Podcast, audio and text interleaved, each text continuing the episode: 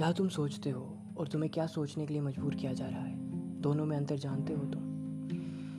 चार लोगों के साथ बैठकर उन लोगों की बोली बोलना क्यों ज़रूरी हो जाता है? तुम खुश हो? ये प्रश्न कितना हमें असमंजस में डाल देता है। हाँ मैं खुश हूँ, पर तब तक जब तक सामने वाला भी खुश है। लोग दूसरों की सोच को, उसे खरीदने की कोशिश इस हद तक करते हैं कि उनके पास जो भी ज़्यादा मात्रा में होता है, वह उससे उसे खरीदना चाहते हैं। वो पैसा भी हो सकता है, या समाज में रहने का डर भी।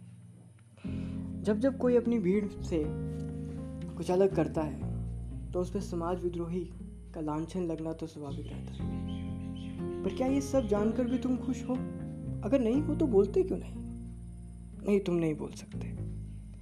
तुम उन पर निर्भर हो, कब तक कोई नहीं जानता। फैसला साथ चलने का होता है, कब पीछे पीछे चलने में बदल जाता है, कोई नहीं जानता।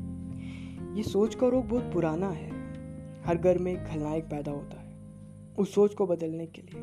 पर वो भी घर की चार दीवारियों में या तो रोज़गार की वजह से, या तो बुरी परिस्थितियों की वजह से कैद रह जाता है। उसकी आवाज़ उस तक भी नहीं पहुँच पाती। वो बस आईने में अपने लोगों की जुम्बिश देख सकता है। मैं भी किसी के बारे में कुछ कहना चाहता हूँ, पर सोचता हूँ, वो आवाज़ भी मुझ तक पहुँच पाएगी, या मैं भी उस कैद में होंठ हिलाते रह जाऊँगा।